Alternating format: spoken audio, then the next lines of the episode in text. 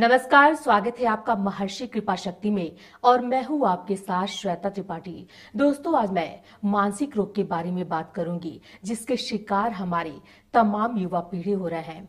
दोस्तों, भारत में मानसिक रोग, मानसिक स्वास्थ्य और मानसिक स्थिति को लोग अलग तराजू में तोलते हैं, या यूँ कहें, मानसिक रोग को लेकर लोगों की अलग अलग धारणाएँ हैं। अगर कोई व्यक्ति दिमागी समस्याओं से ग्रसित हो जाता है तो लोग उसे पागल कहने लगते हैं। यहाँ तक कि इन सब का उसका असर मानसिक रोगी पर पड़ता है।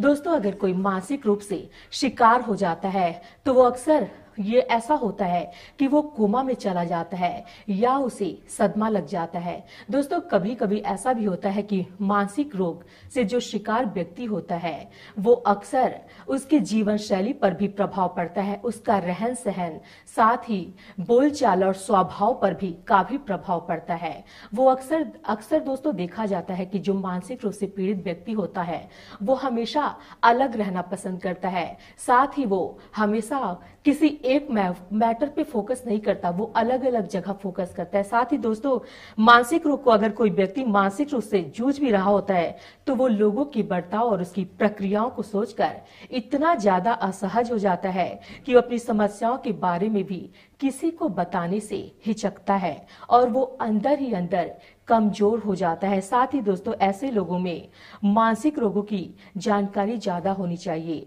ताकि वो मानसिक रोगियों की मदद कर सके। दोस्तों, अक्सर होता है कि मानसिक रोग को लेकर लोगों में काफ़ी सारी धारणाएँ भी हैं। उनकी नज़र में यह केवल मन का वहम या अंधविश्वास है। दोस्तों जिसके लिए किसी तरह की इलाज की ज़रूरत नहीं है उसकी इन्हीं धारणा के शिकार आजकल मानसिक रोगी को होना पड़ रहा है। वे चाहते हैं कि वे भी इस पर बात कर पर, पर मानसिक रोग समय के साथ गंभीर रूप लेता जा रहा है ऐसे में हमारे तमाम युवा पीढ़ी जो है, इससे ग्रसित हो जा रहे हैं। दोस्तों कभी कभी ऐसा होता है कि हमारे जीवन में जब उतार चढ़ाव होता है तो वैसे में व्यक्ति टेंशन लेना शुरू कर देता है और शायद उसकी याददाश्त भी यहाँ तक चली जाती है। जब इंसान ज़्यादा टेंशन लेता है तो वो ज़्यादा ही मानसिक रोग से ग्रसित हो जाता है। इसीलिए दोस्तों, हमें लाइफ में कभी भी असफलता होने पर भी टेंशन नहीं लेनी चाहिए। दोस्तों, आज मैं आपको बताऊँगी कि मानसिक रोग क्या है, उसके बारे में। दोस्तों कभी कभी मानसिक रोग को मनोविकार या मानसिक स्वास्थ्य विकार इत्यादि के नामों से भी जाना जाता है।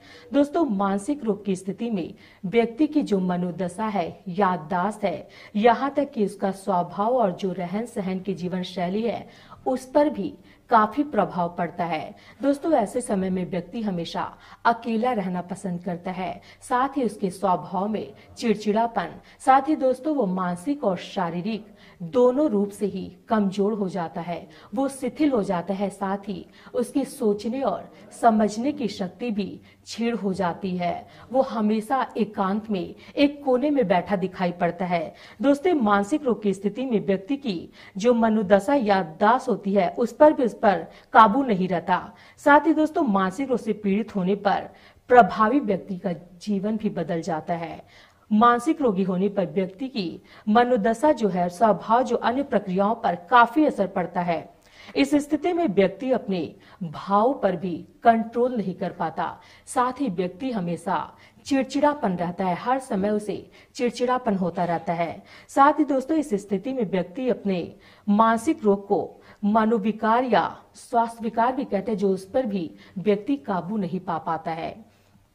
दोस्तों, हालाँकि मानसिक रोग के कोई सटीक कारण नहीं होता है। इसलिए यह कहना मुश्किल है कि मानसिक रोग किस वजह से होता है। दोस्तों, लेकिन इसके बावजूद भी मनोविकार पर किए गए सारे अध्ययनों से ये पुष्टि हो चुकी है कि मानसिक रोग मुख्य पाँच कारणों से होता है। दोस्तों, पहला तो ये है, मानसिक रोग के जो लक्षण है, वो अब मैं आपको बताऊँगी। दोस्तों, अक्सर उदास रहना कभी कभी दोस्तों, ऐसा होता है कि हमारे ज़िंदगी में उतार चढ़ाव होने लगते हैं, जिसकी वजह से हम काफ़ी टेंशन में रहते हैं और यही टेंशन हमारी मानसिकता के शिकार बनते हैं। साथ ही दोस्तों, दुखी रहना भी लंबे समय तक एक चिंता का विषय हो जाता है, जिससे हम मानसिकता के शिकार हो जाते हैं और हमारे जीवन शैली पर भी इसका काफ़ी प्रभाव पड़ता है। इसलिए दोस्तों, हमें ऐसे कंडीशन में, हमें मानसिक रोगी का साथ देना चाहिए, साथ ही उनकी जीवन शैली को भी सुधारने का प्रयत्न करना चाहिए। दोस्तों, दूसरा आपको ये होगा कि कभी कभी ऐसा होता है कि अगर मानसिक रोग से जो पीड़ित व्यक्ति होगा, उसका मूड भी बार बार बदलता रहता है। कभी उसका मूड अक्सर अच्छा होता है तो कभी उसका मूड खराब रहता है। ऐसे समय में भी हमें हमेशा मानसिक रूप से पीड़ित व्यक्ति का साथ देना चाहिए। साथ ही दोस्तों ऐसा होता है कि आमतौर पर महिलाओं या गर्भ, महिलाओं का पीरियड जो होता है या गर्भावस्था के दौरान मूड स्विमिंग होता है। लेकिन अगर आपकी घर की महिला का मूड रोज रोज लगातार खराब हो रहा है तो आपको सावधान हो जाना चाहिए। दोस्तों, असामान्य बर्ताव करना भी हमारी मानसिकता के शिकार में ही आता है। दोस्तों कभी कभी ऐसा होता है कि असामान्य बर्ताव पल भर में नोटिस किए जा सकते हैं। जैसे आपको लगता होगा कि आपके आसपास वाले असामान्य बर्ताव कर रहे हैं, जो कि घंटों से कम नहीं है। इससे दोस्तों, हमें मानसिक रोगी पीढ़ी के साथ बर्ताव सही मतलब अच्छा सही करना चाहिए, ताकि वो मानसिकता की रोग से बाहर निकल सके। साथ ही दोस्तों, घबराहट या डर लगना। दोस्तों, अक्सर जो मानसिकता के शिकार व्यक्ति होते हैं, उन्हें हमेशा अंदर से घबराहट होती है। साथ ही दोस्तों, उसे कंपन सी पैदा हो जाती है और वो घबराता रहता है। साथ ही डर सा लगता है, जब इंसान मानसिक रूप से दोस्तों, परेशान होता है और लगातार इसी अवस्था में रहता है। तो उसके दिलों और दिमाग दोनों पर बुरा असर पड़ता है। साथ ही दोस्तों, वो मानसिक और शारीरिक रूप से भी शिथिल हो जाता है और उसके मनोविकार याददाश्त संबंधी समस्याएँ भी पैदा होने लगती हैं। साथ ही दोस्तों उसे डर लगता है कि आम बातें हो जाती है। ऐसे में भी उसे काफ़ी घबराहट होती है या घर में लड़ाई झगड़े का कारण जो बनता है वो भी उसके उस, वो भी उसके दिमाग पर काफ़ी असर डालता है। दोस्तों ये भी होता है कि पारिवारिक पारिवारिक माहौल जो है उसके सही न होने से भी मानसिक जो रोगी होता है, उसके ऊपर असर डालता है। दोस्तों, ऐसा माना जाता है कि अगर किसी घर में हर रोज लड़ाई झगड़े हो रहे हैं तो उसका असर उसके बच्चों पर लगातार पड़ता है, जिसके कारण वह मानसिक रूप से बीमार हो जाते हैं। और हमेशा, और मानसिक रोगी की जो जीवन शैली है, वो काफ़ी अलग होती है। साथ ही दोस्तों, ऐसी अवस्था में उनके याददाश्त भी कमज़ोर हो जाते हैं। उनकी सोचने, समझने की जो शक्ति होती है, वो भी छीड़ हो जाती है। दोस्तों, इसीलिए कहा जाता है कि चिंता चीता के समान होता है। अगर हम चिंता करते हैं तो वह हमारे स्वास्थ्य पर भी काफ़ी नकारात्मक प्रभाव डालता है और हमें तमाम बीमारियों से फिर ग्रसित हो जाते हैं। इसीलिए दोस्तों, हमें कभी भी चिंता नहीं करना चाहिए। साथ ही दोस्तों, चिंता करने से हमारे अंदर की जो शरीर, शारीरिक रूप से भी हम कमज़ोर हो जाते हैं और हमें तमाम बीमारियाँ घेर लेती हैं, जिसकी वजह से दोस्तों, हमारे स्वास्थ्य पर तो प्रभाव पड़ता ही है। साथ ही हमारे नेत्रों पर भी और हमारे दिमाग पर भी उसका काफ़ी असर पड़ता है। दोस्तों, ये भी होता है कि सिर पर चोट लगना। दोस्तों, मानसिक रोग मानसिक रोग होने की संभावना उस स्थिति में भी काफ़ी अधिक होती है, जब किसी व्यक्ति के सिर पर चोट लग जाती है। वो भी मानसिक रूप से इसका शिकार हो जाता है। दोस्तों कभी कभी इसी कारण होता है कि दो पहिया वाहन चलाते समय या फिर किसी खेत या क्रिकेट खेलते समय हेलमेट पहनने की सलाह दी जाती है, क्योंकि इस दौरान सिर पर चोट लगने का खतरा भी मानसिकता का शिकार हो जाते हैं। दोस्तों, इसीलिए अगर हमें अंदरूनी रूप से भी कोई चोट लगी हो तो उसका भी ट्रीटमेंट हमें सही समय पर करा लेना चाहिए। नहीं तो आगे जाकर वो हमारी गंभीर समस्या बन सकती है। इसलिए दोस्तों, मानसिकता के शिकार में भी ये सारी चीज़ें आती हैं।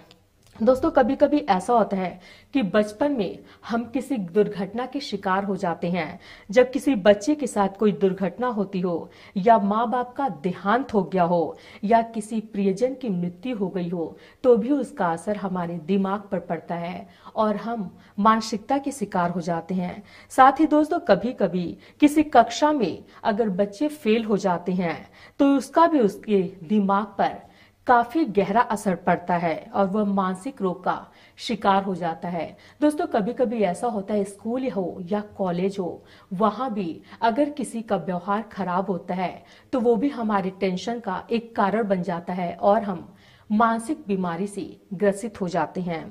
दो अगला दोस्तों ये है कि पौष्टिक भोजन करना हो सकता हो। दोस्तों, कुछ लोग इस बात पर विश्वास न हो, लेकिन मानसिक रोग अपौष्टिक भोजन से भी हो सकता है। अगर हम अपौष्टिक भोजन करते हैं तो भी हमें मानसिकता का शिकार होने का कारण बनता है।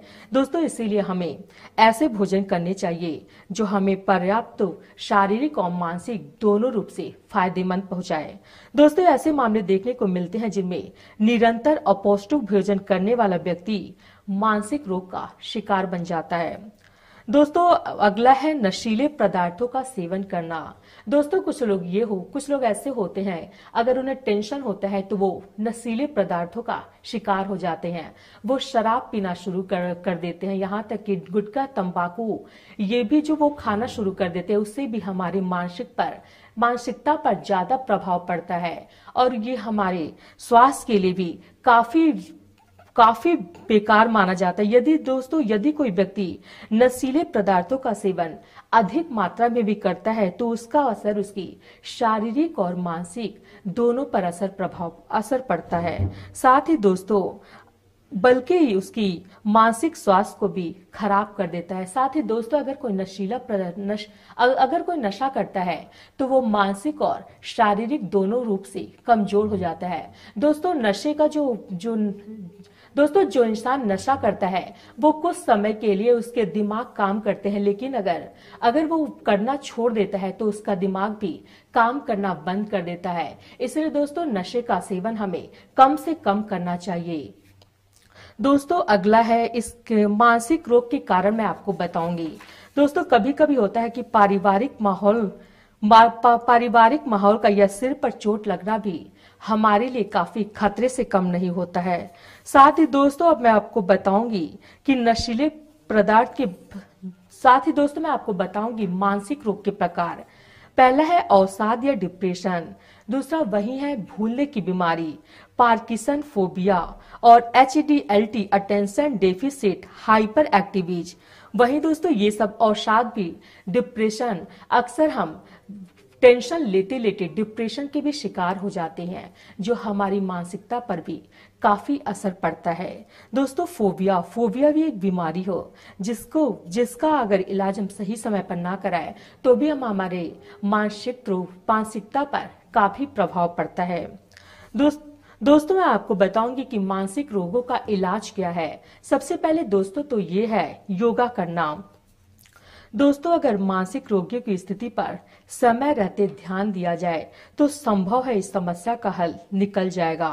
दोस्तों, मानसिक रोगी अगर ध्यान में बैठे तो उनका दिमाग शांत होगा और इससे काफ़ी लाभ में लाभ मिलेगा। साथ ही इसी के साथ योग करने से सकारात्मक ऊर्जा भी आएगी और मानसिक रोग के ठीक होने की संभावना भी होता है। दोस्तों, अगर अक्सर, दोस्तों, अगर हम योगा और एक्सरसाइज भी करते हैं तो हम मानसिक और शारीरिक रूप से भी स्वस्थ रहते हैं। साथ ही दोस्तों, योगा करने से हमें तमाम बीमारियों से भी छुटकारा मिलता है और यहाँ तक कि हमारी पाचन तंत्र संबंधी जो समस्याएँ हैं, उससे भी हमें छुटकारा मिलता है। साथ ही दोस्तों, योगा करने से भी हम कई बीमारियों से यहाँ तक कि योगा हमारे स्वास्थ्य के लिए भी काफ़ी फ़ायदेमंद माना जाता है। वही दोस्तों, नेत्र संबंधी समस्याएँ हुई। या बालों को लेकर कोई समस्या हुई योगा उसके लिए भी काफ़ी फ़ायदेमंद है। साथ ही दोस्तों, अगर आपको कोई बीमारी हो, थायराइड हो या बीपी की प्रॉब्लम्स हो, या आपको किसी भी प्रकार की कोई भी प्रॉब्लम हो, अगर हम योगा करते हैं तो वो हमारे लिए दोस्तों काफ़ी फ़ायदेमंद होता है। साथ ही दोस्तों हमारे स्वास्थ्य के लिए भी अच्छा माना जाता है। वहीं दोस्तों, ये भी होता है मनोवैज्ञानिक के पास जाना।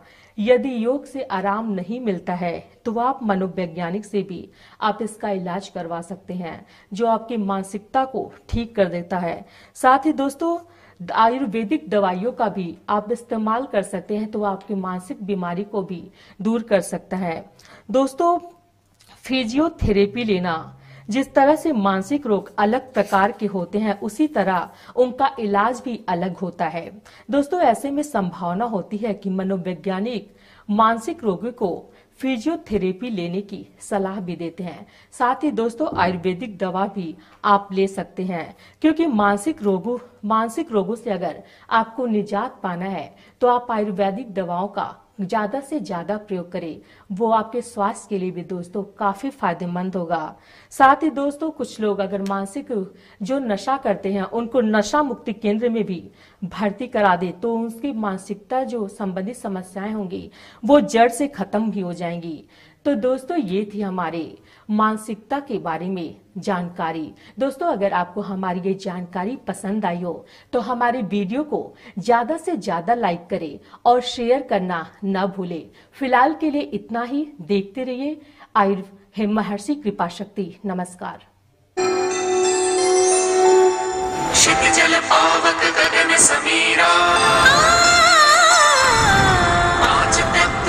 रचित शरीरा